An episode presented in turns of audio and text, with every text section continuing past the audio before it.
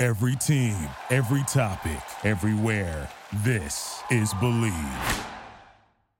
Hooray for Hollywood! Hooray for Hollywood! You're so misunderstood. Keep shining like you should. Hooray for Hollywood!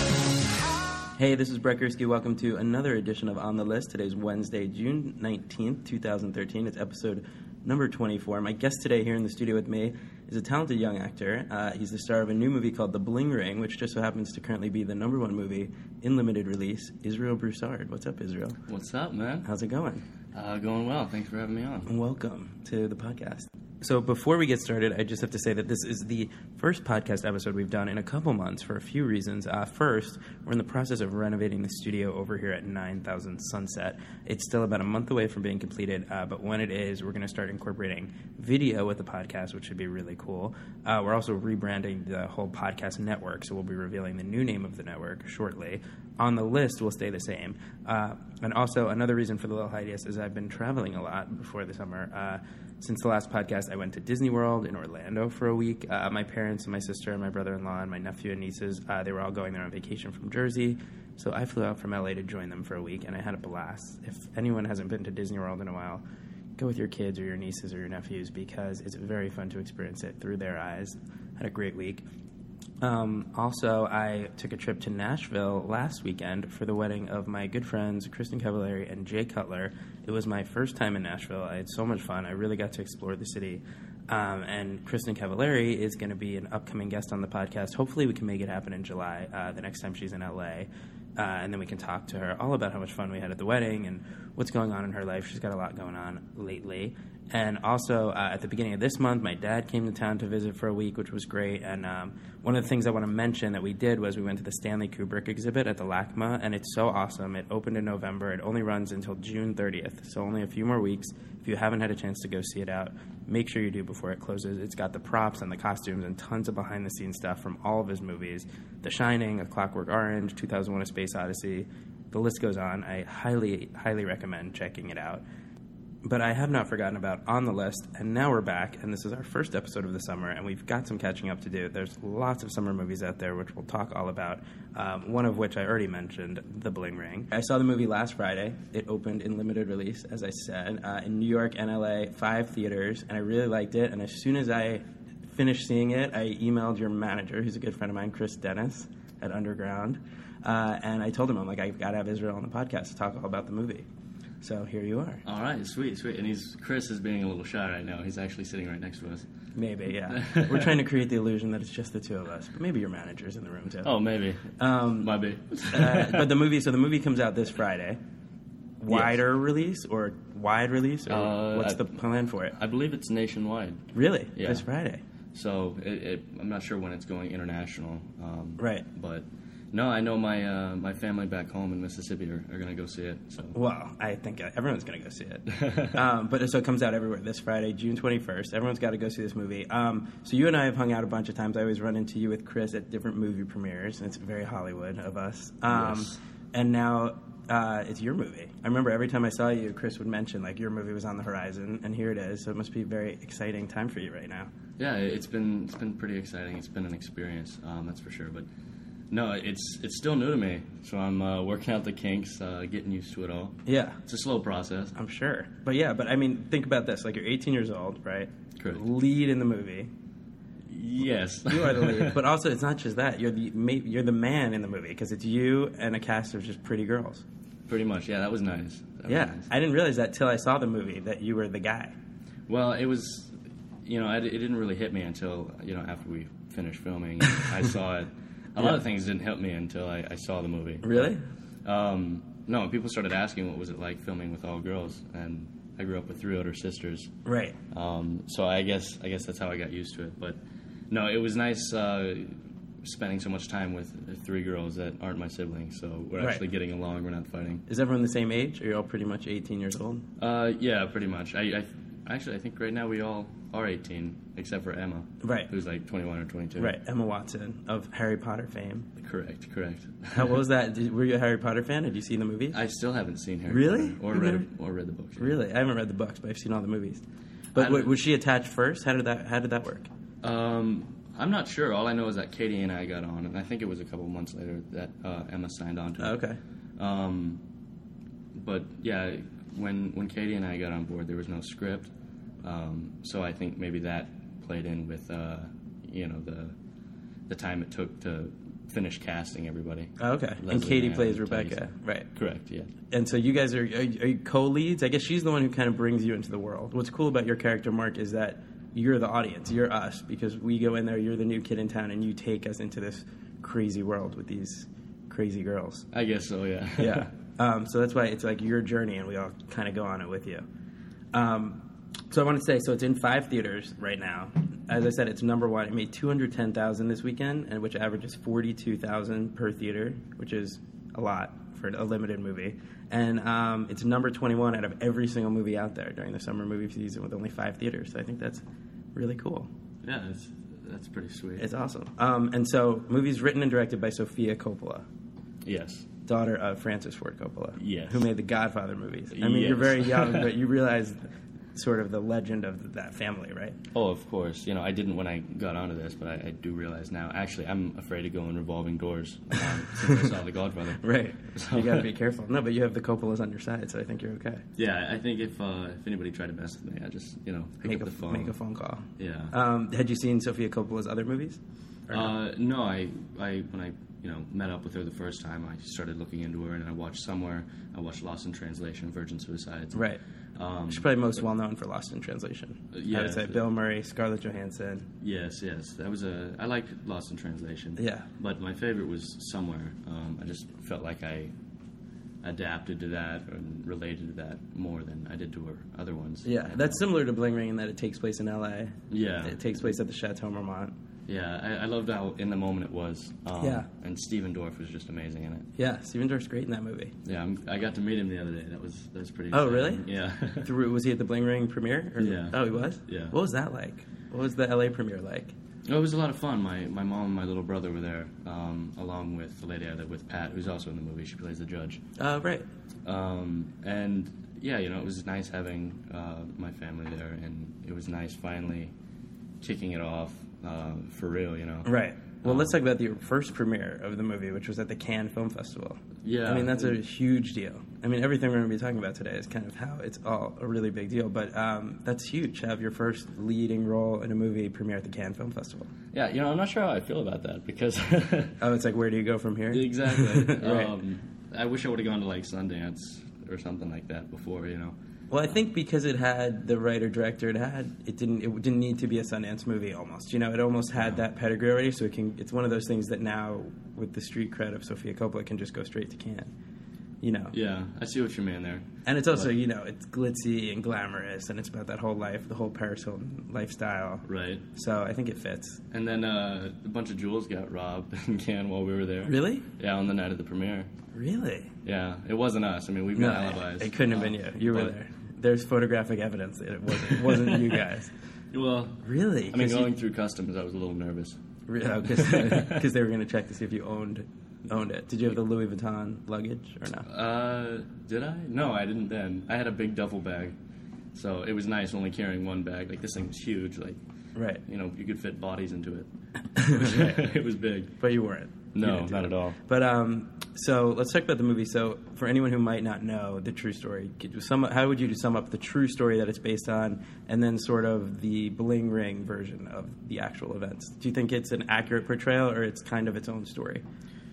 Well, I mean, I'm going to start off by saying we don't know the truth, and I guess we never will. Right. You never know who's lying. Right. Um, this is Sophia Coppola's interpretation of actual events. Well, Right. this is Sophia's interpretation of uh, Nancy Joe Sales' inter- interpretation Right, of Vanity, the actual right. There's a Vanity Fair article. Uh, the suspects were Louboutins. the suspects wore Louboutins. Yes. Okay. um, in Vanity Fair, and yeah, I think this is it. I think the the article and the movie kind of stick together fairly well. Okay. Um, so I think that's pretty accurate. I mean, I would think Nancy Jo Sales is is pretty accurate when she writes those Vanity Fair pieces. It's definitely not Oh, yeah. fiction, you know. Oh yeah, um, we did kind of take it on more of a, a fiction route. Okay. Um, but basically, in a nutshell, these kids, um, kind of psychotic, uh, just rich, bored. Nothing Do you to think do. they're psychotic? A little bit. I mean, it, they did take things to the next level. They, they Okay. went They're to the definitely extreme. kleptomaniacs. yeah, and definitely Rebecca in this film. I mean, you Yeah. could, could see it in her eyes. Right. Um, Interesting. But so these kids were they were bored, they were rich, nothing else to do. Um, my character Mark, uh, he's going back to school, um, uh, alternative school, um, coming from homeschool, and um, he meets up with Rebecca, and you know he's lonely. He needs to be accepted. He's kind of this kid in the classroom, Right. Uh, that's in the corner all the time, and uh, Rebecca kind of sweeps him up and. Uh, Why do you think she does that? I was trying to think about it. Is it because he's vulnerable and he's is someone that you know she knows will take to her pretty quickly because he needs somebody? Yeah, I think she needed just like a sidekick. Right. Um, and you know, she saw the opportunity to uh, take me under her wing, and Yeah. she she clawed me and picked me up. And did she not have real friends? Any real friends, really? Or I think uh, I think she had friends, but nobody she can manipulate um, to That her way. desires. Yeah. exactly. Um, so the true events that it's based on took place 2008 2009. Correct. So it basically is the movies. The movie is 2008 2009. Does it play with the timeline a little bit?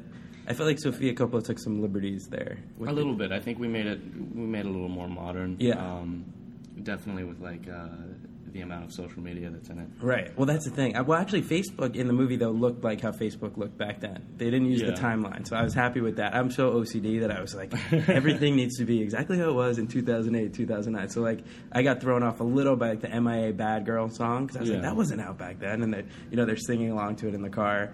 So I feel like I felt like, but I felt like so it was Sofia Coppola's uh, loose interpretation of that time period. Yeah. Yeah. I, I agree. I think, uh, and again, you know, she's trying to make it uh, as fiction as possible, so Right. these kids don't get any more fame. Well, that than was they the need thing. to. So she changed all the names Yeah. so that she could have easily just used their real names because you Easily, are yeah. playing real people. But she, right, she didn't want them to become more famous. Which is, you know, I mean, they are getting so Well, much more attention. that's the thing. but- Right. So what's happening is there's a movie about them, and everyone knows it's not their names. But but I mean, I, I could see how it is. Like if Emma Watson was playing Alexis, suddenly Alexis becomes Right. more famous, and it's better that they just changed the name. It was Nikki, right? Yeah. So it's just it, it doesn't make a difference in terms of the story, but I guess I can see what We Sophia don't Coppola help was them doing. Exactly. in the right. process. Well, that's what's so amazing too is because so these kids are robbing people's houses, and we'll get more into detail on that. But they, I don't think at any point they thought they were really going to get caught. I think they thought that these people are so rich, they have so much stuff they won't even notice. So I do think the kids at any point knew they were going to get caught, kind of wanted to get caught, because then there's part of me that thinks they admired the way Lindsay Lohan and Paris Hilton would walk into these courtrooms with all these cameras. They kind of enjoy it when it happens to them. So I'm wondering if do they feel like they achieve the fame of Lindsay and Paris when they get notoriety? Do you know what I mean? Yeah, I think maybe a little after, you know, after the fact, they may have thought that. But for the most part, I'd say these kids were just so caught up in these celebrities' lives, um, and you know, they had access to them. They were very connected with them just by terms of uh, Facebook and, and Twitter and Right. And the clubs, you've seen them out when you go to the club. exactly. And so, I mean, it re- it's really easy to find Paris Hilton's house and all these celebrities' houses. Right. So another thing is like why why not? You know, we're not harming anybody. Like you said, they've got so much stuff they're never going to notice. Right. So, I mean, really, they go in there just looking to have fun and looking to live like a celebrity. Right. And kind of step into these celebrity shoes. And you know, I, I don't think they were thinking they were doing anything harmful. Like besides invading these people's privacy. Right. But it's almost like they didn't think of it as like human beings. It was just celebrities. Yeah. And, and they didn't break in either. They didn't like break in the window or like, you know, they, they would find the key under the mat and they'd know when, you know, Paris was hosting a party in Vegas. Yeah. You know what I mean? So they, yes, they were breaking in, but they were very calculated and kind of doing it almost in a, in like a, um, I don't know, in a way, time- in a way that's almost like, well, it's your fault for leaving the key under the mat. Right. you know? Well, yeah, and again, I mean, these kids were just pumped up with adrenaline, and Yeah. when when it started going downhill, I think they were like, "All right, we're just gonna, you know, go with the flow and make this as cliche as possible. you know? Right. And that's when they got decked out and get the And all the clothes. tux and the big sunglasses. Right. And they really started to look like little celebrities. Like Oh, when yeah. they would go out in, on the street or go to school or go on Robertson wearing the clothes that they stole, they started really taking on the confidence and, you know, everything that comes with being a starlet or a celebrity. Yeah, I mean, even on Facebook, you know, posting all this stuff and Right. everybody knowing they're they're breaking into Paris Right. They're, Hilton's house. they're leaving. Right. Well, they didn't say we broke into the house, but they'd pose with items that they right, stole. but they brag about it at the Exactly. parties and whatnot. And you know, they they kind of had their own fan club Right. on Facebook along with, with their friends. So they never really thought about the consequences of posting that. Did they just not think it was going to catch up to them? Is that what you learned when you were preparing for it? I, I think so, yeah. Um, you know, people don't think twice about what they post on Facebook or Twitter. Right. Um, I do. But yeah, most I people mean, don't. I, I do as well, but No, but sometimes you'll see people's statuses. You're like, what compelled them to write that? Like Right. they just needed to get it out of their system. and a lot of times, I mean, they, they type something and people just misunderstand what they said. Like, like if I said, "Man, I'm so bored right now," you know, what's there to do? You'd Right. be like, "Man, I'm so bored right now. What's there to do?" Like, there's different. Uh, oh yeah, ways to read it. levels. Yeah, Right. exactly. And then other people would complain, like, why is that kid so bored? Yeah. he's starring in a movie right now. He's nothing to be bored about. I think it just it's just a big miscommunication, and um, people don't realize that, and so they just throw whatever on there. And, yeah, I was really surprised that they posted those pictures with the um, with the items they stole. Yeah. especially some of the stuff that's one of a kind or really hard to get. You know. yeah, you know, and you know they, they think it's all right because their their profile is private, but Right. like it's not really private. if you Somebody think can about see it, right? Yeah. And anyone can grab a picture and do anything they want with it. Once Yeah. it's out there, it's out there. And like phones, like you just pick up your friend's phone, and you've got all her friends too. You know, you go look Right. on whatever. You know, Right, that's true. So Mark, let's talk about Mark. Um, like I said, he's not only the lead, but the story is told from his point of view. He's based on a real guy. Um, what was the real guy's name? Uh, Nick Prugo. Nick, Nick Prugo, Yeah. right? So he's based on Nick. Now, did you? He, so you're playing a real person, but how did you approach that? Did Sophia Coppola have you watch videos? Because I felt like Emma Watson really captured that Alexis Nyers character because she was on a reality show called Pretty Wild on E, so people really knew the Alexis character more and her mom. And Leslie Mann nailed it with the mom, and so, but people really didn't know the other characters. Like we never really saw Nick Prugo on a reality show or anything. So, did you watch tapes of him? Did you interact with him? How did that play out? Well, I never actually met him, um, and I still haven't. And Oh, really? At, yeah, at the at the beginning of the project, I, I would have said no if if they would have given me the opportunity because Really? I uh, most of the information I got from him was like a TMZ video of him dancing to "Drop It Low," which is something. Oh, that's in the movie. Yeah, we, which is something we recreated. Yeah, that's pretty cool, actually. That part. That's funny. um, you know, I saw the the police records and some uh, s- you know video footage from the houses, and I didn't really get into Nick Prugo's life too much. Um, Right. I kind of just uh, stuck with his, uh, you know, lack of self confidence and vulnerability. Right. And- like, did she ever say that the Mark character, s- it, like, make Mark your own character? Well, sh- I mean, she talked me through it, uh, and we kind of just at the time I didn't know I was going to be so sympathetic in the film. Like I didn't know I was going to pull so much sympathy. Yeah, you are super sympathetic, sympathetic in the film. she kind of just let me do my thing, and um, I, you know, I guess I came up with these sad scenes, depressing scenes, Yeah. um, and yeah, she didn't have to do much. I kind of, I guess, I just took it back to when I was like in second grade, Right. um, elementary school. It was it was a tough time growing up, you know, lack of friends and whatnot. So I think I just went back uh, to those days where I didn't really have an escape or anybody to talk to. Um, Right. and so, yeah, a lonely kid might gravitate towards this fun group, not caring like if what they're doing is right or wrong. It's just they Exactly. accept you. It's actually similar to Perks of Being a Wallflower, which was another Emma Watson movie. You know, lonely kid gets involved with like a different kind of crowd just because they accept him. And I th- think that's why your character is so sympathetic because we're like, he just found a group that he fits in with and that likes him and that includes Right. him. You know, so. I think that's where that came from with the Mark character. Um, let's talk about booking the role of Mark. So All right. I'm actually friends with Courtney Bright and Nicole Daniels, who cast the movie. I worked with them. I was Brett Ratner's assistant on Rush Hour 3. And Oh, word. Courtney and Nicole were the casting associates to Rana Kress, who cast Rush Hour 3. So I worked with those girls every day, and we always talked about when I'm directing and their casting directors will work together. So definitely want to work with those girls again. And Sophia Coppola has worked with them. They worked on Somewhere with her. They did that, and now Bling Ring Right. and they're you know she's really bringing them up with her And so they discovered you, right, for this role? Yeah, they. Uh, this was a weird audition process. Like uh, usually, you know, you go in, you read some scenes from the script, and uh, you go out and you wait and see if they call you back. Right. Um, but this one was, you know, put yourself on tape talking about yourself for a minute and a half, and uh, Who told you to do that? You're, you get that from your agent and manager. They're like, there's this movie, The Bling Ring. There's no script yet. Yes, Talk and- about yourself for 90 seconds. there was no name at the time. Um, but you knew it was based on the real. No. Oh, nothing? Not yet, You not just yet. knew this is a Sophia Coppola project. Yeah. High school student. correct. Really?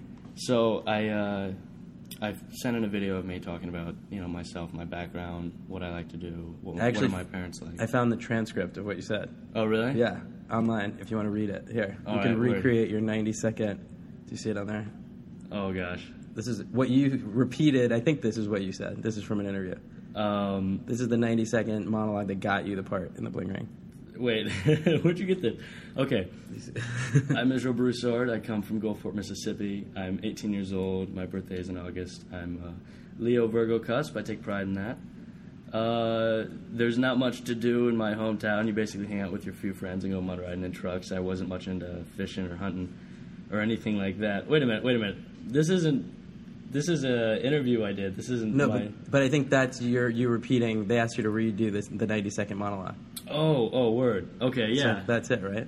No, this isn't specifically it, but this is uh, this is pretty Paraphrasing close. yourself. Yeah, this is um, no, 'cause I was 17 when when I filmed that, so I was like 18 years old. That doesn't that's not. Oh, right. That's right. You're 18 now. Um, but yeah, should I keep reading it? If you want, I, yeah. Or you could just sort of explain it how that Alright. worked. All right, Because I've well, never heard that before. I've never heard of someone getting a movie role just making a video talking about themselves. I know it was weird, and it was out there actually. So when I went to meet with uh, Sophia and Courtney and Nicole, I didn't really know what to expect. Right. Um, so I go in there and we start talking about myself again, um, and then I think they give me a, um, a you know a sheet of sides from the script, which I didn't know at the time, still hadn't been written yet. Right. Um, and I read the read the sides, and I think I went back once or twice more, and then um, I went home for the holidays, and they called me back out. So I met with uh, Katie and Harris Savides, right. and we did a chemistry read and a camera test, um, and that's when I figured out, you know, what I was getting into. Uh, and Sophia showed me the Vanity Fair article. Oh, that's cool. That's um, cool that they waited until after that. Yeah, yeah. I, I guess it was just a very delicate process they were going through. Right. so they wanted to be sure. Before Did you they- see other kids in the room that were playing eh, there to play Mark? No, and that was the weird thing. It was like each time I went in, I was the only one. So it was very, it, it was a very different casting process. Um, but That's I think, cool. That yeah. must have felt good though. You f- sort of felt like it was yours. yeah, kind of. that's awesome. I like that. Yeah, it was fun. And so Courtney and Nicole, yeah, I actually talked to them today. I was like, you guys should come on, but they're casting their next project, so they couldn't. Oh, word. But um, but they're like, send us the link after. So they're big fans of yours, and they're- I think they're actually getting a lot of attention for this movie because they did discover new faces, and there's so many in just one movie, you know, Right. that I think um, a lot of that goes back to getting credit, giving credit to the casting directors. Well, good. They are kind of, deserve that, I know, they're yeah. kind of unsung heroes of movies. People think the director just picks who they want. But there's a long process before it even gets to the director to make those choices. Right. Um, so I thought that was really cool, and I was very excited for them. They got to go to Cannes too for the festival, Yeah. which was It awesome. was very exciting. Um, I shouted them out after I saw the movie. They both need to get on Twitter. They don't have it, but I, I know, sh- like, I what's up shouted with them that? out. I don't know, right, Courtney and they're- Nicole. If you're they're gonna listening, listen to this. Yeah, I think Yeah, it's good Twitter. for their it's good for their business to get on there. Everyone can shout them out. Brighton Daniels. I know. Everybody follow Brighton Daniels. Bright Daniels casting. yeah. Um, actually, I also uh, when I after I saw the movie, I wrote some tweets about it, and Audrina Patridge replied to it because I'm friendly with her, and she wrote she goes she, her tweet was I haven't seen it yet. I still can't believe they made a movie about it. So I wrote back to her, and I'm like, you have to see it. You play yourself in the movie, and then just coincidentally, you know, I throw a party three nights a week at Bootsy Bellows, and I saw it on Friday, and I was there that night. And Audrina came, and she, the first thing she says to me, she's like, "How was the movie?" She's like, "I want to hear everything about it." So she's like, "What do you mean I play myself?" I'm like, "You're in it." She goes, "I don't get it. Who plays me?" I'm like, "No, no, no. You play yourself. It's archive footage. It's interviews of you, and it's recreated security footage from your house. You know." And so she, I think, started to put it together that because she put it on the internet, it became public domain. Really, Right. her, her, you know, her security You gotta footage. copyright that. I know she should have. Now in retrospect, she should have. But um, but I'm surprised that she wasn't involved at all because Paris Hilton was involved. Yeah, I think um, I don't know if there was already a connection between Sophia and. I Paris. think so. I think they sort of knew each other. I heard, or just Yeah. social circles. and I think you know Paris with the name she's got. I think that just not only pulls in more attention, but also kind of gives her some spotlight that isn't necessarily bad. Right. Actually, I feel like sh this movie's kind of bringing her back into the spotlight in a way. Yeah, and you know she's got a great sense of humor about herself. Yeah. So like, I mean, there are lines in the movie where we're dissing her, and you know she's just laughing with the crowd. Right. She's a really nice lady. you She is nice. I know. That's the thing. A lady. Oh my god. That just shows that you're young. Paris Hilton's a lady. No, she's actually she's actually a sweet girl, and I, I I've been friendly with her for a long time, and all through that whole Simple Life thing, and I always knew that the character she played on The Simple Life was um was a character. You Right. know, she she knew exactly what she was doing, and she was laughing all the way to the bank. And in real life, she even has a different voice. She has a deeper voice Yeah, than she and- does on TV. I think she, you know, she's created this alter ego and, and this different person, and it's it's working for her. Yeah. You know? So by all means, do what you need to do. Yeah, and I mean, it's a. I think it's flattering to her. The kids in the movie worship her, so I Yeah. think it's kind of flattering. And also, she plays herself. You guys go out to a club, and they they just show that you guys walk right into clubs. Like these kids in real life were just dialed into the scene, and even though they were in high school, these it, what I've read is that the club promoters. The girls were pretty young girls who would just do whatever these promoters said. So when they needed, when a rich guy was coming in and spending a lot of money, or a movie star was coming in, they would just stick them at the tables with them to make Right. sure they had a good time or make sure they spent a lot of money. And so the kids just, you guys would just walk right in, and then your character's friends with these girls, so they let them in with a guy too, Pretty much. which doesn't always happen. But um, but you guys see Paris at the club, you see Kirsten Dunst at the club. They play themselves sort of as a favor to Sofia Coppola, which Right. was pretty cool. And um, and then with Paris Hilton's house, so you guys shot really shot the movie at Paris Hilton's house. Yeah. So you guys are robbing the actual Paris Hilton's house in the movie. Yes, and that I think that's what made it like uh, authentic was. I this- think it was perfect. This was the house that the kids actually robbed. Exactly. So we're going through the same stuff that they were going through a couple years back. which was wild. I know. I, I don't know how often that happens, where the set of a movie is the exact scene of the crime You from, know, in real life. unless it's on the streets in New York, it, I don't think it does. right, exactly. But even then, I mean, this is exact. And and going back to Paris's Paris back in the day, she used to have a house on Kings Road before she has the house that's in the movie, and she would have these parties. And I knew she was always like this fun girl, and I knew it was this character she was playing. But you would walk into that house, and there would be life-size paintings of her and pictures of Oh, her yeah. and this was the old house. This is while she was coming up, and and um, you would walk up the stairs, and every inch of the wall at the old house was covered in mov- in magazine covers Yeah. with her face on them. And then in the movie, the movie didn't even do that justice because the shot doesn't show the entire staircase. Yeah. But I mean, it's literally every inch of the wall is Paris's face framed in magazine covers, and You she know- kind of just owns the narcissism, you know. Yeah, I mean, she, like I said, she's got a great sense of humor about herself, and Mm-hmm. I, I don't think I would go to that extreme with. Uh, The fr- framed magazine covers. yeah, I mean, I'd be pretty proud of myself. I'd probably have them framed and like put in storage. Like, Right, right, right. That would be that'd be fine. Yeah, for me. but I mean, everyone in Hollywood, you go to movies or production companies, they have all the movies they've worked on framed. It's similar in that way. It's like Yeah. you sort of frame your accomplishments or you put your awards up on the mantle. And so for Right. Paris, the awards are these magazine covers Right. and these pillows with her face on them and these perfumes that she created. And, and so you guys are shooting in Paris Hilton's actual house and you're walking through her nightclub, which is like infamous. Everyone knows this nightclub at her house.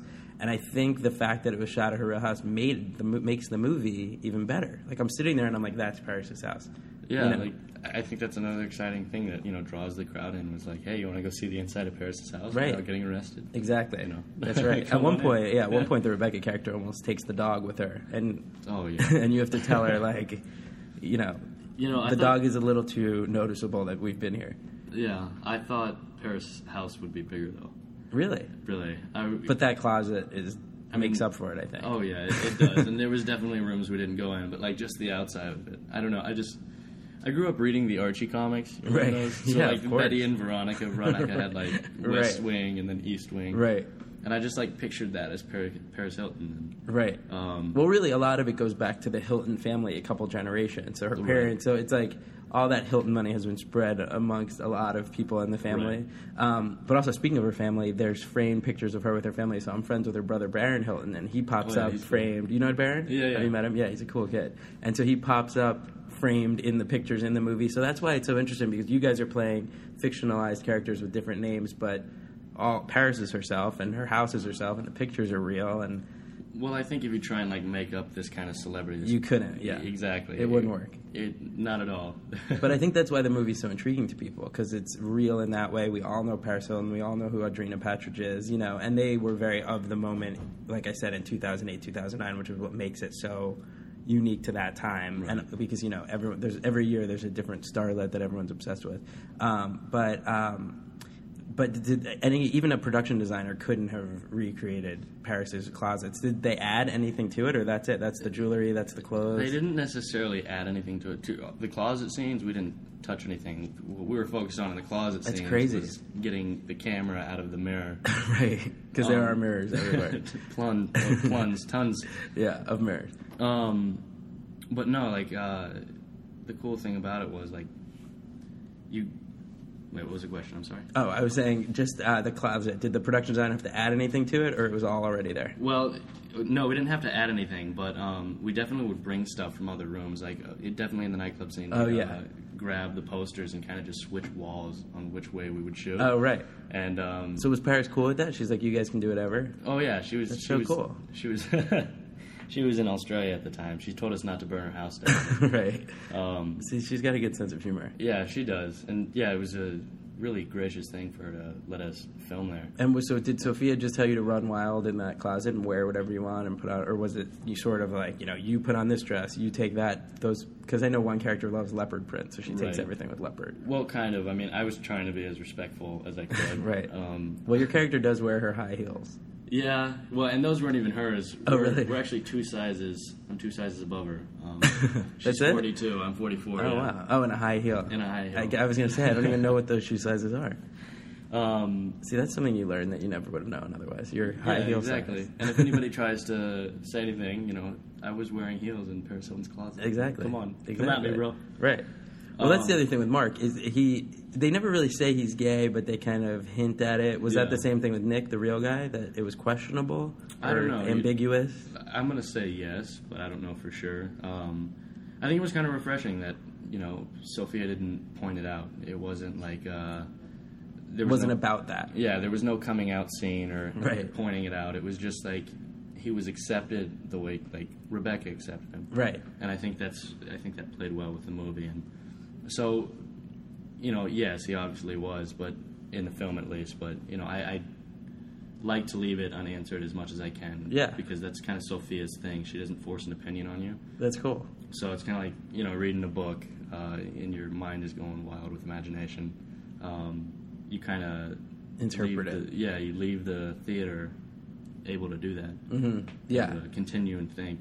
I was thinking maybe also he's so young, he's in high school, maybe he doesn't even know yet. Like some of the Right. stuff he says is could go either way. Like I think he mentions like some guy is hot, but Right. like sort of just off the cuff, and he knows a lot about women's fashion, and he wears the high heeled shoes, but maybe he's just trying to be funny, you know? Exactly. Class clown, yeah. And you know, obviously he's into fashion, so that could just be comforting for him, and you know he can goof around like that around Right. these people. You know, so it's like I said, I like to leave it unanswered Ambiguous. as much as I can. Yeah. Uh, And it's true. It's also his way of fitting in. He's sitting down with the Rebecca character, and he's reading. They're reading Us Weekly, and they're talking about what everyone's wearing. And you know that's what. And it was funny because I started to think to myself, that's what teenagers do: is they read these blogs and they read these magazines, and they talk about what everybody's wearing, and they talk about the designers and all that stuff. And you know, so I thought that was a very real scene, and it kind of because I'm older now, but it shed light on. You know, there's a high school generation that's consuming all of this, these blogs, because Pe- Right. Perez Hilton and those websites weren't around when I was in high school. You know, we had AOL, so Right. we had Oh, message boards. Like we didn't have God. blogs yet. I know it's crazy, but in a way, it was a simpler time because you know you get a magazine like once a week and read what was going on, but it wasn't daily, hourly, by the minute. I mean, celebrity obsessed culture Yeah, it in has our been. faces. it's gotten like bad to a point. It's a crutch Yeah. for everybody. You know, you don't know what to do. You're sitting in an elevator. It's an awkward silence or something like that. You just whip out your phone. It's Right. like, guys, like get out of your phone. Right. You're Um, Mm. right. Yeah, there's no awkward silences anymore. It's just any moment of eh, quiet. You check your texts. You check a blog. You Yeah. check the news. Yeah. And I wish I had the heart to say, like, you're not doing anything on your phone. you're scrolling on Twitter and Right. stuff you've already seen. Right. I noticed that at the nightclubs too. Like when people get bored, I'm like, I can't believe they're on Instagram right now. They're at a nightclub. Like Yeah. you don't have to be on it. Live in it instead of looking at it. You know, on on, on It's- your phone. It's so broken, but I mean, we're not we're not getting any better. I'd say. No, I we're know. Not, we're not turning around. But there's cool things about it too. You can watch Oh, mo- there's- movies on your phone now. I can bring up the Bling Ring I trailer wouldn't- on my phone. Yeah, I wouldn't be able to work if it wasn't for my iPhone. Right. Which I'm seeing you have a black. Well, I one, have so both don't now. know. Actually, Oh, that's like okay. a, that's like breaking. Okay. By the way, it's that's like breaking news on the podcast because I put my jersey number on an iPhone five on Friday, and so now I have both. I have my LA number on a BlackBerry and my jersey number, and it's huge news. I mean, I'm still getting used to it. I tried to do that. I'm waiting for my iPhone 5 to come in. and- Wait, you have a BlackBerry or no? No, I've got an iPhone 4. Oh, okay, yes, and right. it's got a little. I was gonna crack, say and I'm not digging it. 18. You don't have a BlackBerry. That's that's a lo- that's just leftover from you know being over 22 when I got it, and it's just I don't want to let go of the keyboard yet. No, so I'm you're- still on it, but you're- now I have both Slowly let go. slowly. It's okay. But but I will say I can bring up the trailer on he- on this iPhone, and it looks incredible. I, I can't wait for my iPhone 5 to get in. I hope it get it gets in tonight. Yeah, but the characters in the movie, I mean, they are just they're they're living in the moment, but they're also Facebooking every moment, and they're you know reading those blogs, and the blogs are what guides them into whose house to rob, which is something I never thought about. It's like when you say Paris Hilton is hosting a party in Vegas, or Audrina Patridge is going to Damian Ashton's Oscar party on Sunday. That means she's not going to be home. And for these kids, they just figured, you know, Why not? why not? And I guess they didn't think the house would be armed, or they were getting in in ways, like I said, that wasn't breaking in, so Right. the alarms wouldn't go off. And I guess, uh, w- what about the security camera thing? Did you learn about that? They just didn't think about it, or they did they have a plan not to look at the camera or get their face on it, or was that just an I mean- afterthought? I don't know what they were thinking. The hood. I mean, yeah, it's kind of a good idea. It's Mm-hmm. a start. But I mean, if I was breaking into a house, I'd be paranoid Right. as hell. So there's no way I'm gonna Like ski mask or something. Exactly. I'm gonna Right. have gloves on. I'm gonna have a ski mask, like combat boots, and a Bowie knife. You know, Right. I'm, I'm going all out. For it. Right, right. And we're scared for your character, I think. Some of the other characters, you know, when they get arrested, the audience laughed, you know. Right. Because they, they just, Just were the so- way it happened. Right, the way it happened and the way they were so shocked that they got in trouble and they were so annoying. But for your character, we really feel bad when that happens. Like your mom and dad see it happen and then And then the heels.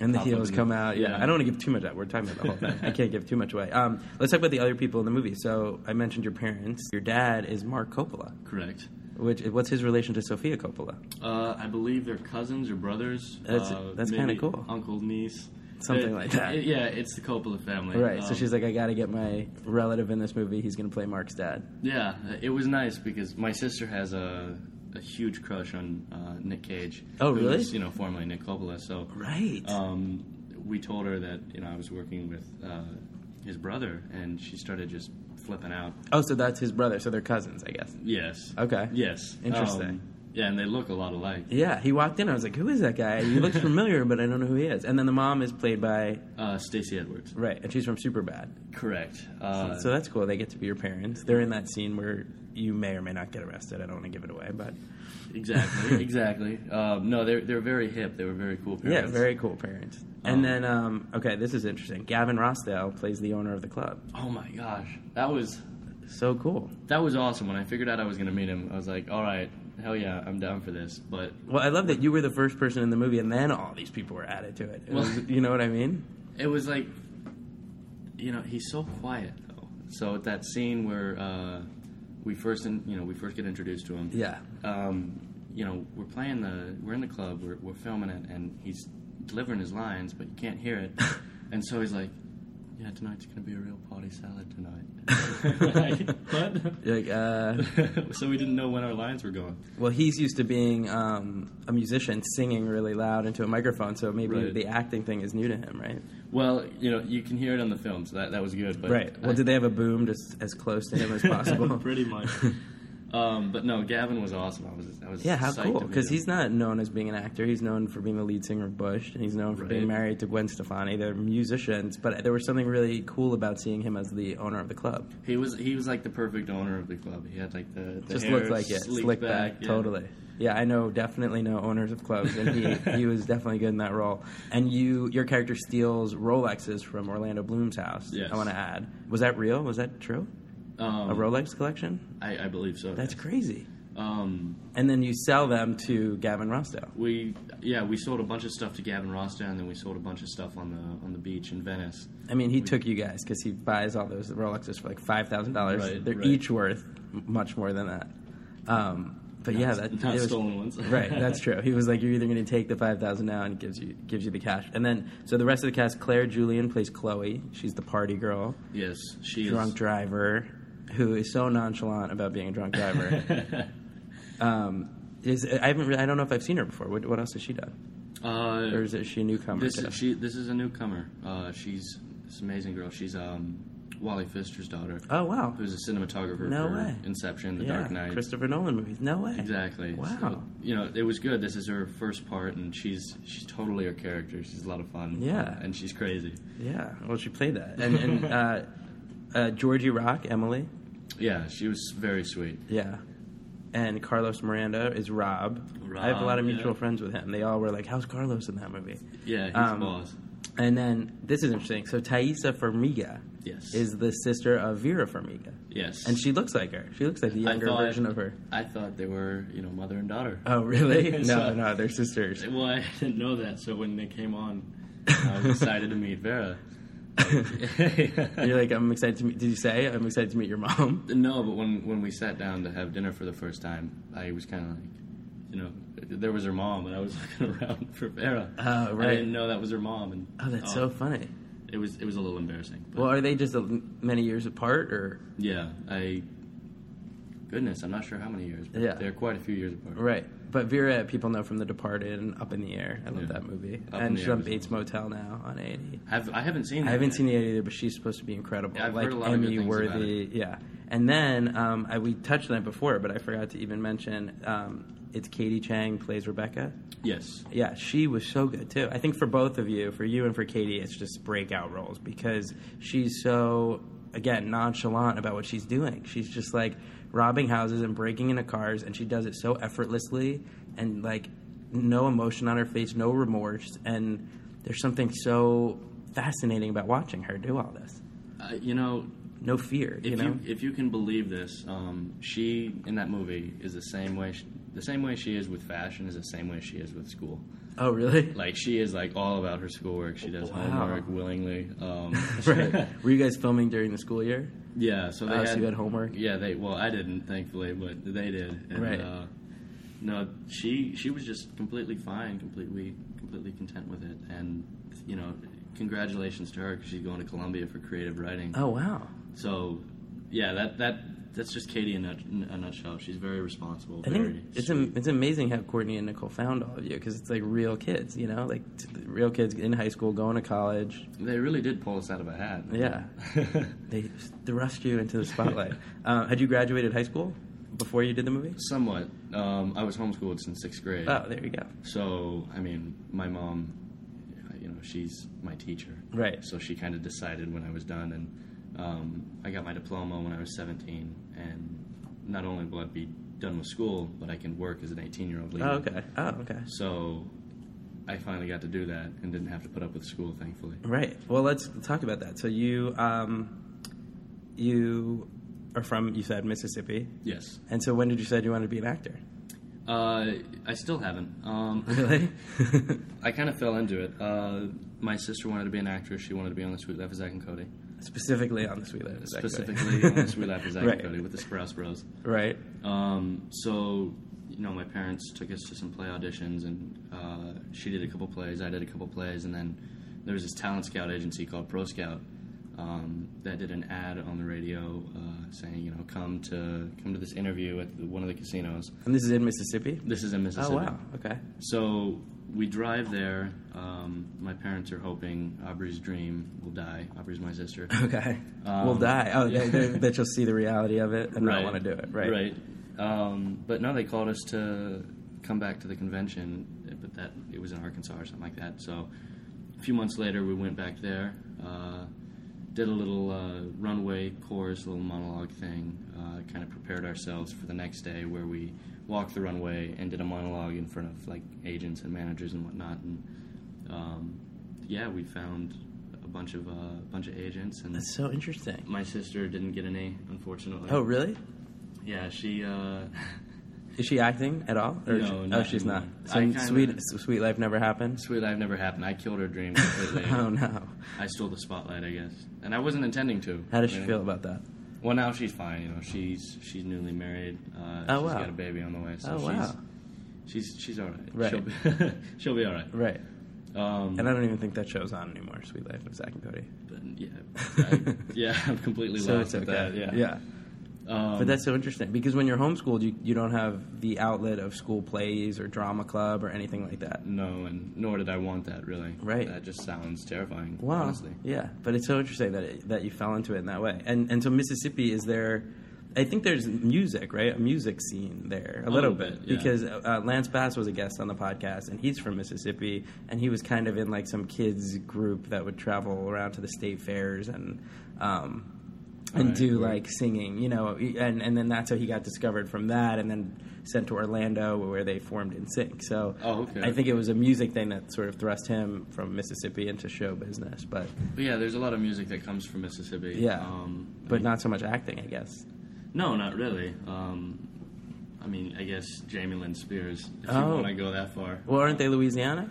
For the most part, I mean, they were born in like Macomb, Mississippi. Ah, okay. Um, which is a little bit from us, but they pretty much lived in uh, Louisiana growing up. But Okay, they're still from Mississippi. I mean, interesting. and Brittany too. Brittany as well. Yeah. Wow, I thought Kentwood, Louisiana. Yeah. No, they they grew up there, which is only a few miles from the border. So you know, if you can understand that, the nearest hospital was probably Macomb. That's probably what's up. Right, and your sister didn't want to be on Zoe 101 with No, Jamie not Lynn at all. Spears. It was just Zach and Cody. Um, and so now you're in LA. How long have you been in LA? Uh, five years. We Really? came out here. Yeah, we Oh, came out here okay. in 2008, and I've been going back and forth since. And uh, I still haven't officially moved out here yet, but I- Okay. that's in the works. Okay, what makes it official? Um, when I get my own place. Okay. Because that way, when I get my own place, I'll be there. I don't need to. Like, I'll have bills and obligations that aren't temporary. Well, definitely put that off for as long as you can. Is my advice because I moved out here. I graduated college 2002. Moved out here that summer, but I lived at the Oakwood Apartments. You know, next, next to Warner no, Brothers. Oh, Please tell me you did it. Oh. I did. Well, you got it when you first get here. When you All don't right, know all right. anybody. I didn't know anybody. Now, when my friends move here, they know me and everyone I know, but I didn't know anybody really. I knew one person, my camp counselor from when I was a kid, Jeff Wadlow, who just Okay. directed Kick Ass 2, actually. He's a Oh, all director right. now, yeah. He's doing really well. And so he was like the one person I knew in LA. But, um, I did the Oakwood thing back and forth with Jersey for like a year. So same with you, like it wasn't official till Right. August 2003, got the apartment, got my car shipped out, and so August is going to be 10 years. So put off the paying bills and stuff uh, as long as you can. That's my advice. Well, I'm in Pasadena right now, and that's Okay. okay. a drive. It's a nice, Oh, I see. nice little getaway. So you want the but- Hollywood apartment? I mean, I'm 18. I, I want the. I get it. Not Hollywood, Burbank. Okay, Hollywood has like way too many sobriety checks that are like unneeded. Like, Okay. oh, it's a Tuesday night. Let's just throw one up. Okay. okay. now you sound like the kids in the Bling Ring. um, but I was going to say too that uh, when you get a car, also makes it really official because your car is Oh, yeah. here and it has a California license plate. And I heard that your car is a throwback to Mississippi. Is that true? yes, that's that's true. I What have do you a- drive? I have a truck. All right, I have a truck. What It's kind of a- truck? It's a Ford Ranger. Right. 02. Oh, It's nice. Not in its pristine condition. Oh, geez, that's the year I graduated. That's a great year. I mean, yeah, I've wrecked it in the ditch a few times. you have. Like legit.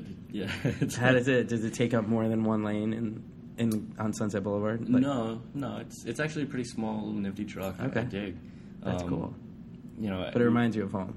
it reminds me of home. I was looking for uh, an SUV, and we were having a, a hard time finding one. And when, when you see your car You just know. in the lot, you just know. it's like a pet. Yeah, exactly. I was like, that one, mom, we're getting that one. That's cool. And uh, I was like very upset that I did not leave with the truck that night. I was extremely upset. Why? Where was it? It, oh, you was, had- it was at the lot, but uh, the banks were closing, and oh, okay. You had my to wait. mom's she pays everything at once. She's that kind. She's she's a weird woman. No, no, no. I She love wa- her. No, she doesn't want to owe anything. That's Exactly. smart. No, that's actually really smart. She likes to just pay in full. Well, this was okay. First of all, you should never buy a vehicle from a gravel um, car lot. Okay, What's there that? has to be. Oh, It okay. can't be rocks. Okay. Um, taxes were two hundred fifty dollars on my truck, and I come here and I have to register it. Right. And they're trying to make me pay uh, double taxes because it's you know the first year. Um, Right. I haven't been here for a year. And then every year you're gonna have to pay registration fees, which is a California thing, I think. Yeah, which is which is no fun, no fun Right. for that. If we would have had the official paperwork, though, I think we would have been able to go around that. Okay. um, and this gravel parking lot did not give us official paperwork. They so you gave don't even us- know where you bought it from. No, just not some really. guy was selling a truck. You know, it, I think that the Carfax, those were off. You know, it's, it's a 2001 on my Carfax. and It's Okay. actually a 2002 model, so I don't know what kind of crooked crooked stuff is going on with my truck. but- Right. But you have it. I, I think it have was it. meant to be that you ended up with that truck.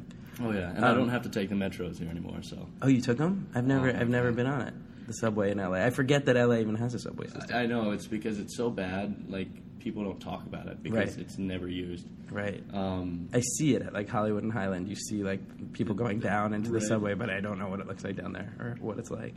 Um, smells weird. does it? It's probably The kind red of line a New does. York vibe down there. Yeah. Um, so you're out here in LA, and I wanted to mention that the first time I remember seeing your work was in a 2010 movie called Flipped. I saw that in the theater. That was Alright. directed by Rob Reiner. All right, word word. And I yes. thought it was awesome because it's uh, what's really cool about it. It's almost like a sliding doors kind of movie in a way. You get to see the same movie twice, back to back, once from the boy's point of view and once from the girl's point of view. Right. And I love stuff like that. I love movies like that where you know you get to see the same scenes again, but the guy's interpretation. Yeah, and the you same never scene of know the what girl's. people are thinking, Yeah. so it kind of puts you in, in both shoes. Yeah, there was a movie when I was a kid called He Said She Said that did a similar thing, and but this was the kid version, and Okay. and it was cool. But Rob Reiner, um, did you realize how mu- how big of a deal he was when you got that, or no? When you got Um, flipped? My parents did that. when I, Yeah, Uh, I mean, kind of building up to the booking, it, I, I got started excited to about it. figure it out. Yeah, It was funny. There was a like a truck passing on our way to the audition, and it said Meathead. No and way. Uh, That was this character's name. on All in the Family. Yeah. Oh my God, that was a sign for sure. I believe in that stuff. I definitely believe in signs. yeah, it was. Uh, Wow. It was nice. You know, definitely having that for my first role. It was. Uh, Awesome. I mean, Rob Reiner, I have to mention, directed the movies Stand by Me, Mm-hmm. Princess Bride, When Harry Met Sally, Misery, A Few Good Men. I mean, Spinal Tap. Spinal Tap. I mean, when you're a kid and you're with the director of Stand By Me, Princess Bride, it's pretty legit. He's legendary. And his dad, Carl Reiner. To me, they're both legends. Well, going in, you know, f- you know, on set, this is your first film. I was, you know, really hoping he would uh, kind of teach me the ways, but it, it wasn't like that. He kind of just threw me in. Really? Um, which, looking back, I'm glad he did because I, I had to adapt to it, you know, so much quicker. Right. Um, but like, yeah, it was a that was all new to me, like very, very new to me. Was that your first role? Yeah. First, Oh, that was the first thing you did. That's cool. Well, I mean, I had done a couple commercials and um, Right. a short film, but I mean that 1st doesn't- feature. Right. This is. That was it. That Yeah. was. I'm starting to make it there. Yeah. Um, That's but- a good way to start with Rob Reiner. But that's cool. So he kind of threw you into it Yeah. and wanted you to be real. Correct. I had no idea what I was doing when I first, you know, started filming. Like our scene was the ending. I'm Right. like, have you flipped? What's the matter with you? Right. Oh, you get to say the title. Have you flipped? Yeah. um, but no, I thought it was. Uh, I thought it was interesting how I did that because honestly, I my heart was pounding. I did not know my lines, and I just kept talking. I, I was getting them right. You know, I, I guess I just scanned the script enough that. Was your family on set? My to mom watch was, It? Your mom and my got to little watch brother. it. Cool. But they were kind of in the background. Right. I don't know how much they got to see. I kind of like that that you went into it just kind of on your instincts. Yeah, you know, I, I think uh, I feel like I can adapt to things easy. Right. Um, I like to travel just to adapt to the culture alone. Um, so being with a, a group of kids uh, my age, you know, and they're liking me, you know, that was Yeah, you've been that was- lucky in that you've gotten to make movies with you know people your own age. The whole cast is kind of young when you're in Right. it, you know. And actually, a friend of mine's in that movie flipped Cody Horn. Sh- I've known her for a while. She, Oh, she okay, plays yeah. his sister. When's the last time you talked to her? I haven't seen her in Um, forever. pr- A little while, but I mean, la- probably last summer when she did Magic Mike. I see her at Sundance when I, we always run into each other at Sundance. All right, word, word.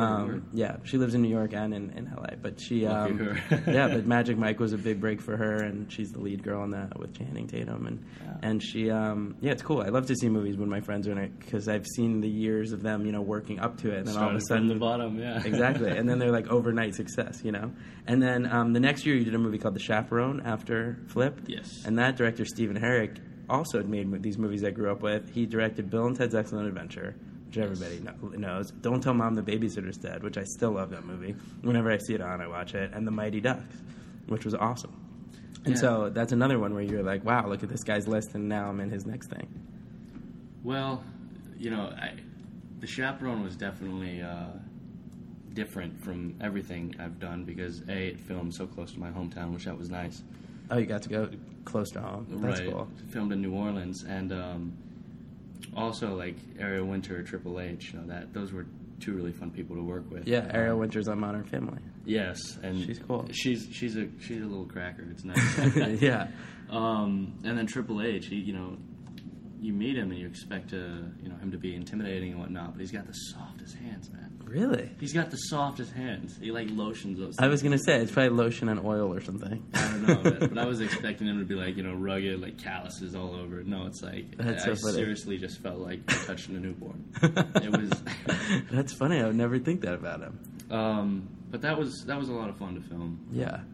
and you know, we, we had some pretty good sights. We went down to the the river and filmed there, which was kind of cool. Well, New Orleans is kind of the cool new place to. It's like the little Hollywood in the South, Yeah, something like that. or It's, Shreveport, I guess is. it's a little dirty, but right. it's a fun town to be in. Yeah. and you know, I lived so close to there, like, growing up, so I, yeah, I was always over there. And you know, now that I'm filming scenes there, it was different. It was cool. Right.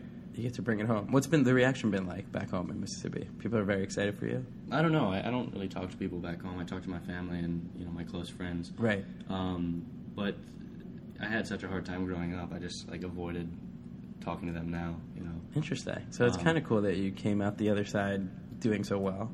Yeah, I guess so. It's I mean, kind of nice to look back and see where you came from. And I, I mean, I don't hate the kids that No, I know what you mean. You ridiculed just me and you know, just made didn't my stay life in go touch, for a while. right? Oh, was that what it was like? Oh yeah, it was. Is that why you ended up homeschooled?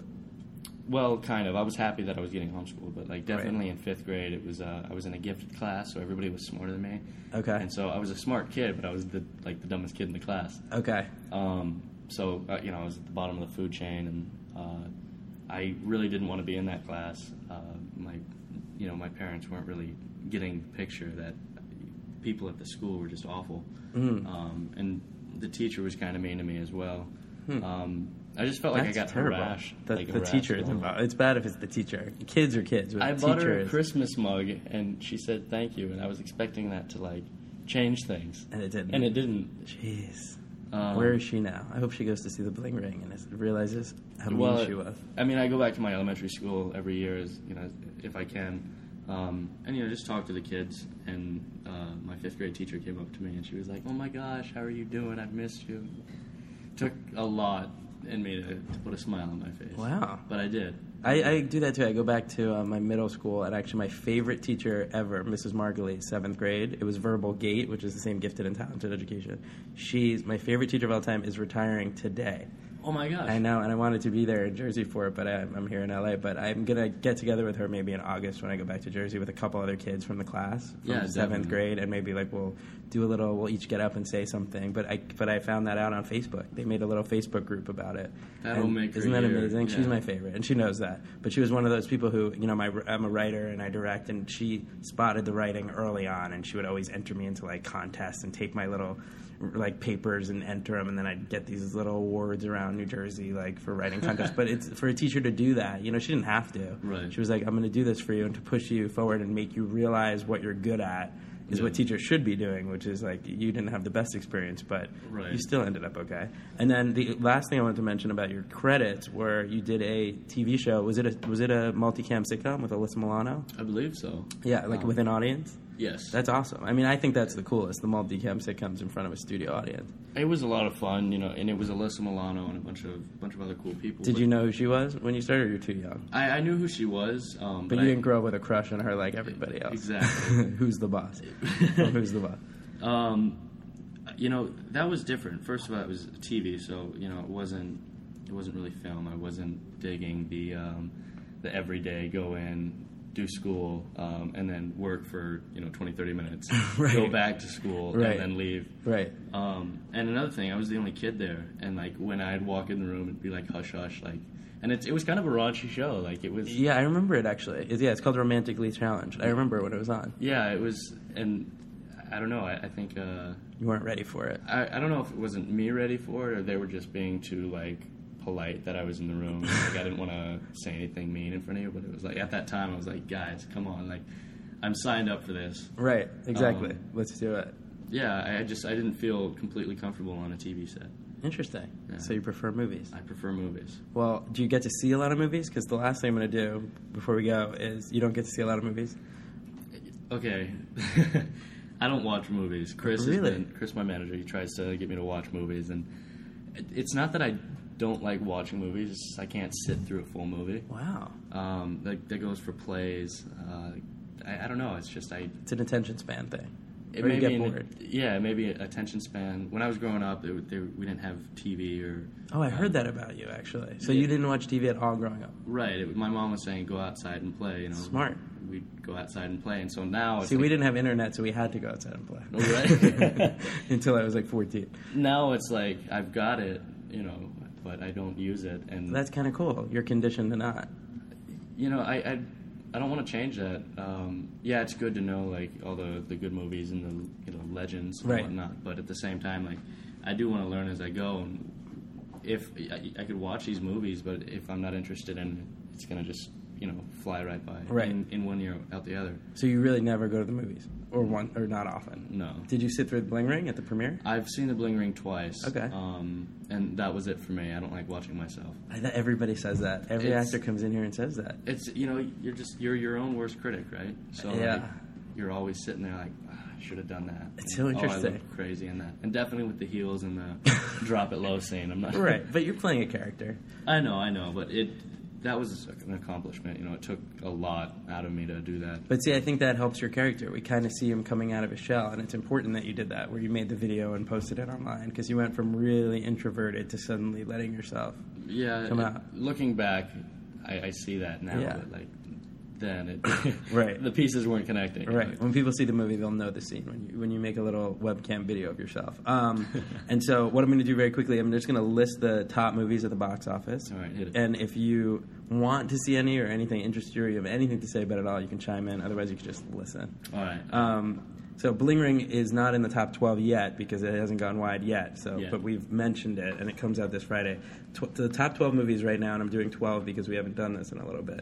Number 12, The Great Gatsby. You've heard about it, of course. I've heard about it. Also premiered at Cannes. It, it did. I was hoping I was going to see that, but I didn't. But did you see the cast out there when you were there?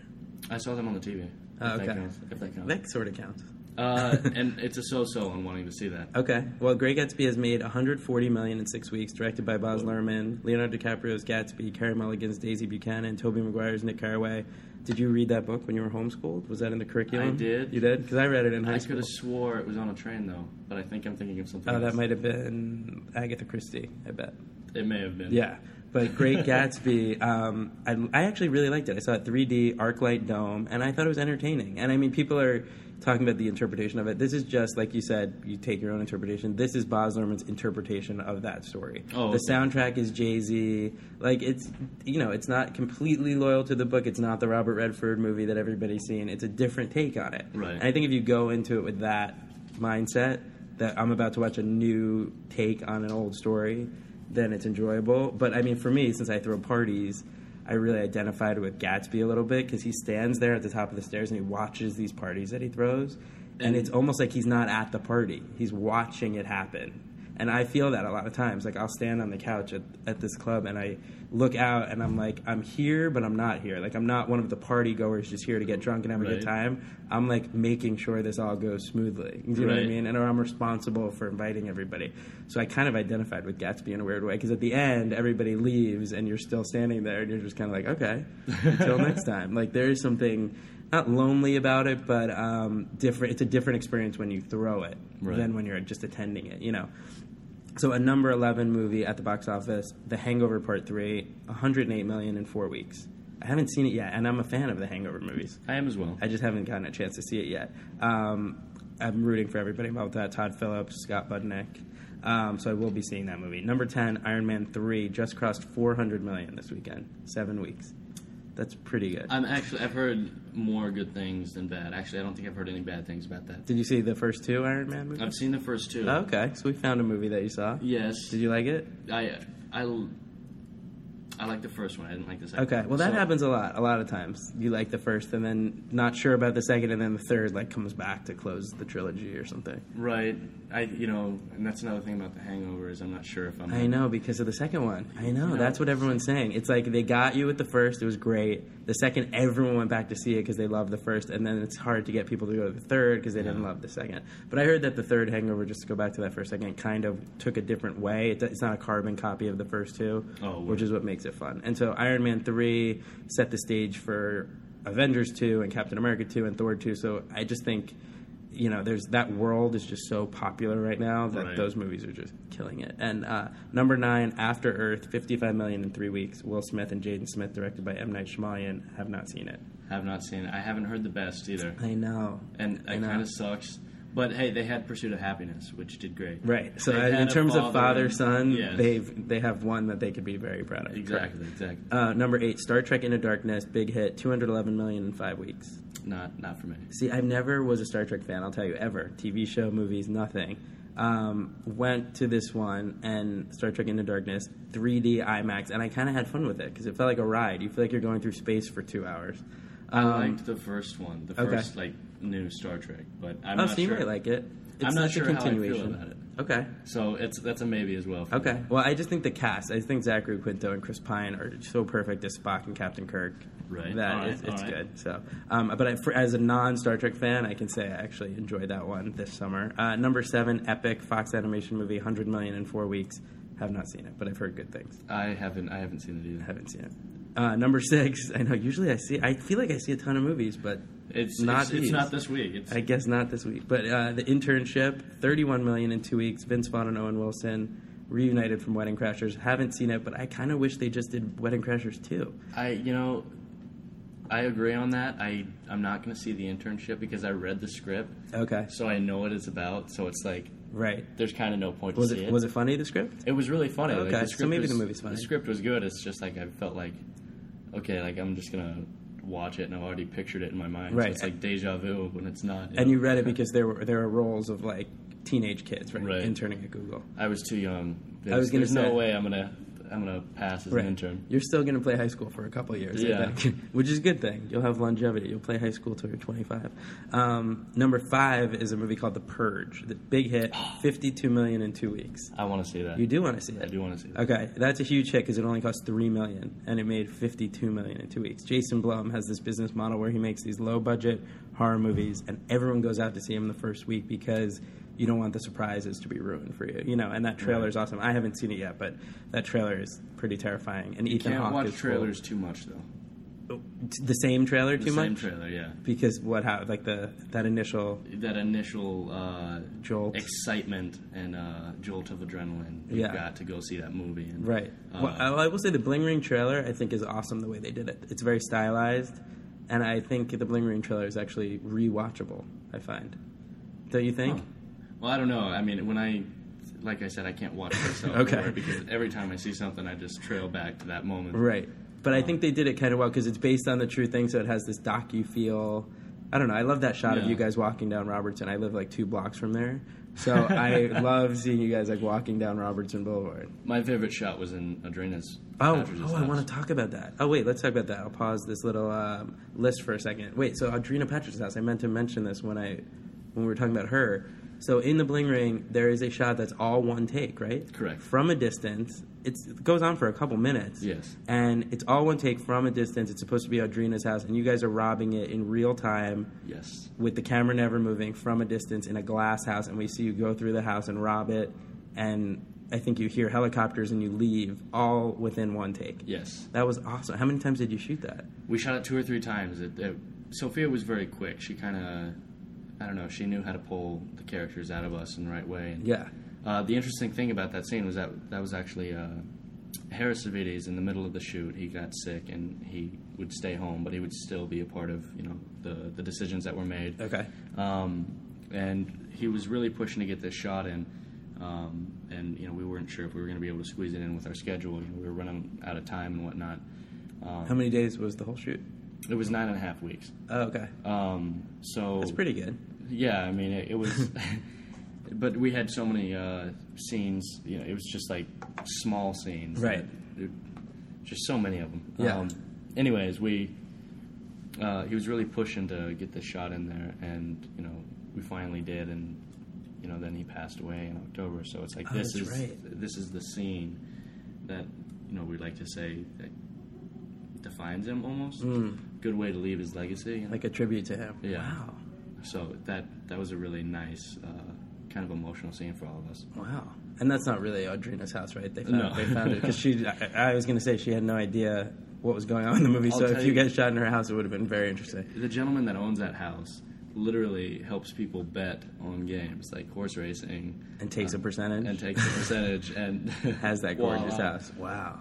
Oh man, I was jealous of him. Yeah, everybody's been talking about that shot. I meant to bring it up earlier. That's like, first of all, everyone I know who's seen the movie already here in LA has enjoyed it, and they all mentioned that shot of Audrina's house, that one it's, take. It's an amazing. It's shot. really cool, and that's really you guys, right? Even though it's Yeah. from far away, they could have used doubles, but They it's really you could've, guys. but- It's really cool, and I mean it's important too, story wise, because that's the night that ends up on a video from well, one shot surveillance camera, really. Right. So it's similar, like that. You, know, You don't really get to see inside the house until you- Exactly, you, right. see what, what's going on with the poles. Right, right. And actually, I, Because- I wanted to say too with the Orlando Bloom one is when you guys were s- house, you guys were sort of getting too big for your britches because she starts to take like a painting off the wall. And I'm Yeah. thinking to myself, that's too recognizable. Like that's he's going to notice that a painting is not on the wall. Right. The other stuff you guys were taking is like small, Small. things. Yeah. Well, Megan Fox, I was wondering if she would notice that her gun was missing. Oh, the gun would be the first thing I'd notice. I mean, I'd pet that thing at night. You would check, right? Did Meg? They really steal Megan Fox's gun, Um, or is that? I'm not sure. I'm I wasn't sure either, but that was. That was It was something to intense. throw in there. Yeah. It was good. Okay, back to the movie list. There's four more to mention, but I'm glad we talked about the Audrina's house. So number four, Fast and Furious Six, huge hit, 220 million in four weeks, biggest one in the franchise, and it's the sixth one. Haven't seen it yet. Give me a couple months. You will see it. I Have you will seen see the it other ones? eventually. The other Yes. Fast and Furious? Yeah, Yes. right. Me too. And I think they did something very smart. Like five and six have kind of been greatest hits. They brought back the cast from the first ones I- all together. I don't like how sloppy they're they're doing that though. They're I know, Like, they're it's just- like, where are we? I know, it's Star a- Wars was you know one two three one two three. right. You know. It- yeah, Fast and Furious is getting a little confusing where we are in the timeline, but they have brought everyone back. They added Dwayne the Rock Johnson. They've turned it into Yeah. a heist movie more than a, A racing. car racing movie. So I think, Like- and they're already making Fast and Furious Seven. So Han's dead.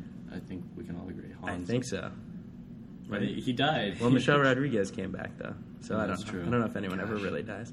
Uh, number three, It's immortal. now you see me uh, doing well. It's 80 million in three weeks. Haven't seen it, but I do want to. I grew up with Jesse Eisenberg actually. oh, word. in East Brunswick, New Jersey. Yeah, he stars in that, and it's crazy to see him on these billboards. He's like the biggest of, and his name's first with Woody Harrelson, Mark Ruffalo, Right. Morgan Freeman, Michael Caine, and I'm like "Je- and Jesse It's like Eisenberg. Morgan Freeman needs to bump up a little bit. I know, right? well, they always do like the and Morgan Freeman or the with Right. Michael Caine. You know, they Right. always kind of give them the last.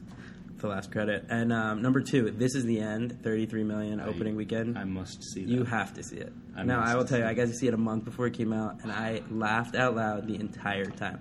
I've heard you do. You don't. You don't stop laughing. It's And I went in there thinking, I can't believe I'm going to watch these guys play themselves. How is this going to work? You and see- it works. I'm like, I'm not a conspiracy theorist or anything like that, but Okay. I, I grew up watching Scooby Doo. I like a mystery and a good story Okay. that doesn't end. So, digging in conspiracies, you know, it's you kind of get wrapped up in it.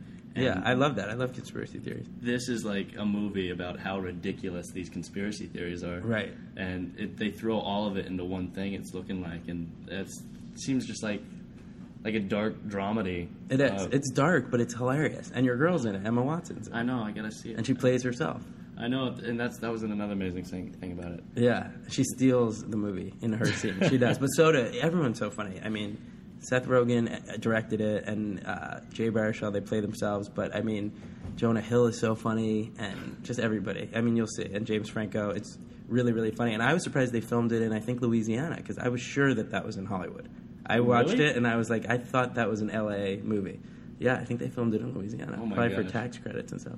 But um, yeah, big hit. And then number one, huge hit, 129 million opening weekend, Man of Steel, the Superman movie.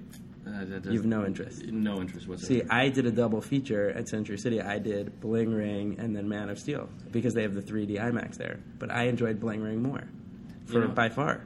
I just think, when is it going to stop? I know. We just had Superman Returns. If you, they don't have to, because look at how, how well it does. There's an Yeah. audience for it. But I'm telling you, in terms of like enjoyment, like I grew up watching the Christopher Reeve Superman movies, and they were fun. And this Right. just didn't have the fun factor. I mean, Henry Cavill's great. Amy Adams always great. I love Was her. it too like so uh, serious Yeah, and dark, and the action scene's gone for like 40 minutes. You're just like, I I don't get bored during movies. Like the way you said, like you lose attention. I'm, I'm like, I'm in it. Like I don't. Right. If I get bored, there's something wrong with the movie. If I'm like thinking of other things because I have a rule like I won't look at my watch. I don't want to know what time it is. I don't want to know where we're at in the runtime of the movie. Like if Right. it's ending soon, so I kind of like to get lost in it. And it was just um, it was entertaining at parts, but it just was. You I don't kept know. losing it. I kept getting losing interest, and that happened on my, the last Zack Snyder movie. I remember uh, The Watchmen. I got bored too, so I Huh. think it's maybe they're Oh. I haven't long. seen It's that yet. two and a half hours. I mean, um, but it, what's funny is they talked about how now we have the special effects that can make Superman fly, Right. but they're almost too good. He flies too fast, like through the sky. I kind of like the. I kind of prefer the simple Christopher Reeve I am- flying through New York. I'm more scared of the 1960, 1970 horror films than I am of our horror films today. Right. Just because how simple it is. Like, Right. You, you throw too much of one, too much of a good thing in one little pot. Right. So I mean, in terms of a reinvention of the story, yes, it goes back to the beginning. But here's what's so interesting. So it ends with the Clark Kent Superman. He's going to work at the Daily Planet with Lois Lane. And I was like, well, now that's the movie I wish I just watched. I now want to see the sequel because I wish I had watched that movie. The one Right. because the last minute of the movie is fun because now he's going to do the dual thing where she's the only one who knows he's Superman, Right. which goes back to like Peter Parker and Spider Man and Well, that just means there's going to be another one. yeah, there'll be another, but I would Unfortunately. actually see the second one because I'm like that story I think might be fun, but then maybe I'll get I'll get roped in again. Yeah, you never Who know. I knows? mean, I just when Toby Maguire wasn't the next Spider-Man, I know. that was just heartbreaking. and it was so quick to reboot that. It's amazing. I grew up with Toby Maguire right. as Spider-Man. I know. And then 2 years later you're still growing up with Andrew Garfield as Was it was it Spider-Man. like uh, was it Seabiscuit he was in? Yeah. It's like Cider he's not- House rules. It's it's Spider-Man. Like, I know. That was his. Well, you know what I like about Spider-Man too is that oh, Spider-Man as well is that they he's a real guy who becomes a superhero. Yeah. Same thing with Captain America. When you get into the Superman thing and the Thor thing, they have these like home planets that they keep Yeah. Mm-hmm. going back to. Kryptonite. And I kind of get bored with the home planets. I like when it's a real guy on Earth it's, becomes a it's superhero. trying to explain too much. It's like Right. Well, if you don't like explanations, then Man of Steel is not for you because it goes all the way back to birth. Oh, Um, yeah. See that? there's a lot. Homie, don't play that. Right, Russell Crowe. but I mean, and Diane Lane, I'm not ready for her to play like a cranky old grandma. She's like the mom. But, you know. Anyway, um, I do want to mention one more movie that I got to see last night that's coming out this weekend World War Z. I saw it last night at Paramount. How was it? That's a fun movie. Is it is It's it fun. Boss? It's fun, yeah. It's one of those things. It's so crazy. It's like a thrill ride. It's so nuts with these zombies that it's fun. It's like Oh, why it's people go to the zombies. movies. Oh yeah, it's zombies. And I actually every time they mention the word zombie, I was like, when you say the word zombie, I it's such a weird word to talk about. Just like the zombies are coming, Right. But Brad Pitt somehow pulls it off. Like you kind of go along with it. Like it's a What- it's a weird word. I Zo- just that's keep, the Z like- in World War Z. I keep uh, replaying the uh, scenes where they're just crawling off up the of each wall. other. Yeah, wait till you see it. I mean, literally, it's it's basically that people get rabies and start biting each other, and it spreads, and it spreads on planes, and it spreads all over the world, and they're trying to figure out how to stop it. And so Brad Pitt, he's just badass. Like he usually does serious stuff. This is it's serious. It takes itself very seriously, but it's a fun kind of edge of your seat. Right. Thriller, Okay. and and so that's the thing. I went into it kind of thinking like I've heard all these stories about a huge budget and zombies. When they call them the undead, I kind of can deal with it or rabies, but the Right. word zombie is kind of unintentionally We've funny. turned it into a joke. that's the thing. Like he's talking to like this guy, and he goes to Jerusalem at one point. He's talking to the guy in Israel, and he's like, "Did you have any idea like zombies were coming?" And at, you kind of want to laugh a little, but I think they know that, and they have they have a little bit of fun with it. Um, Right. And a kid I know, Elias Gable, is an actor, and he's in it, and he Wow, holds his boy. own opposite Brad Pitt. So I thought that was really cool, and so yeah, that comes out this weekend. I'm glad I got to see that. And then, so are there any other movies coming out this summer that you are looking forward to? I mean, we just we just. I mean, we named talked the about a one. lot. Yeah, but- this is the end. Was about it. For Oh, me. this is the end. Okay. Yeah. No Monsters University. I kind of want to see that, but I want to see that with like my nephew. Me when it too. Comes out on DVD. I want to see it with my nephew too. I'm gonna wait. It's uh, it's not it's not a movie you go to the movies for. Well, also, I think people will, but us, yeah, not for us. Well- I think it's fun to bring a kid to that though.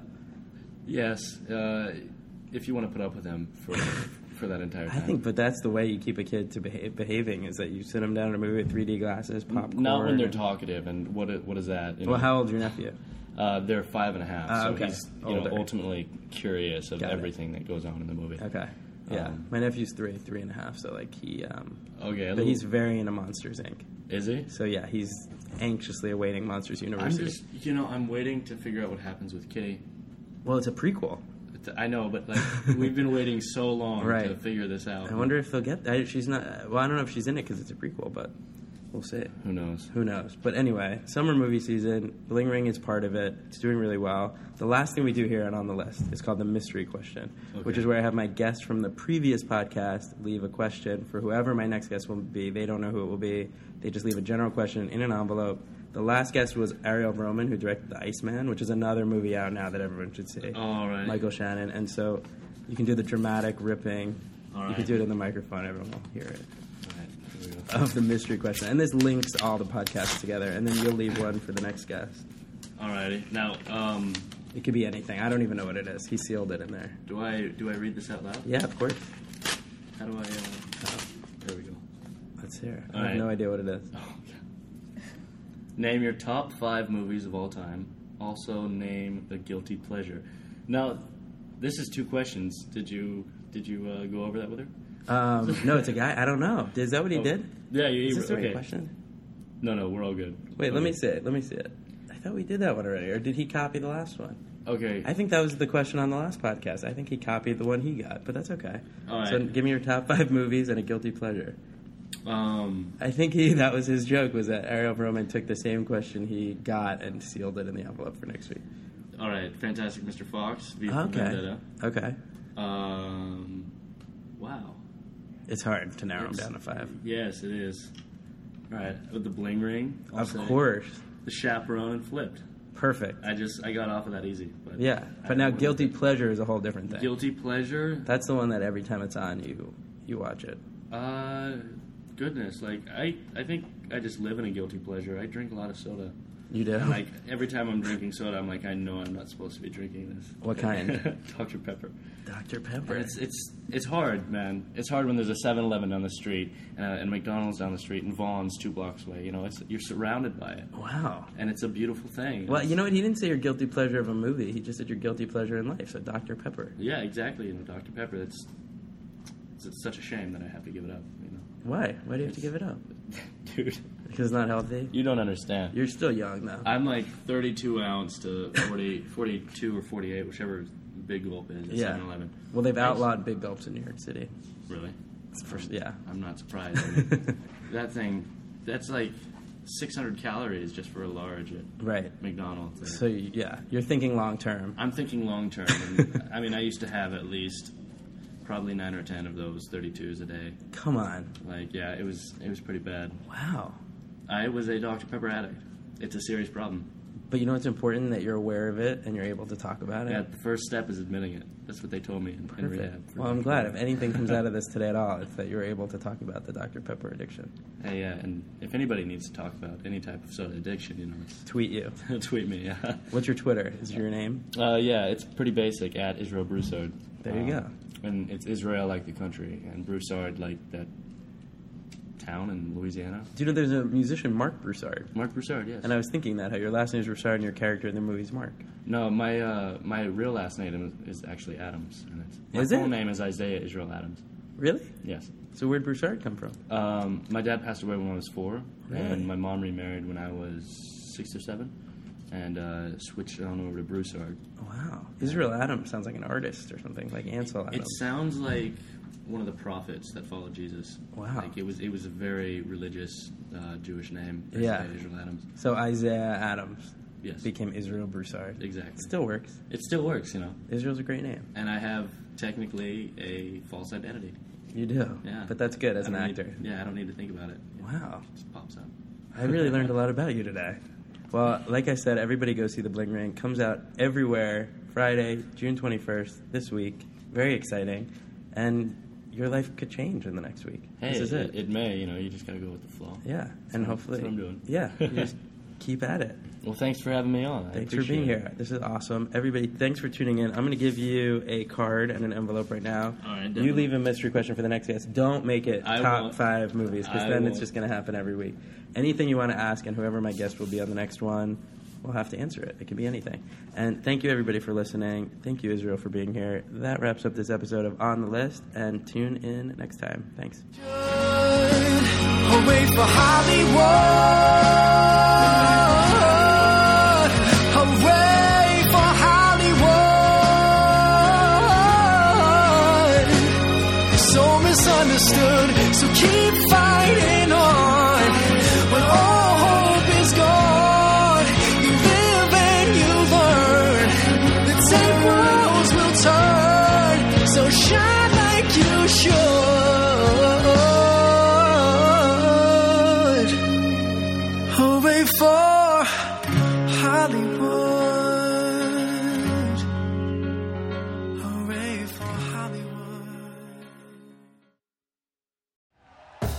Thank you for listening to Believe. You can show support to your host by subscribing to the show and giving us a five star rating on your preferred platform. Check us out at Believe.com and search for B L E A V on YouTube.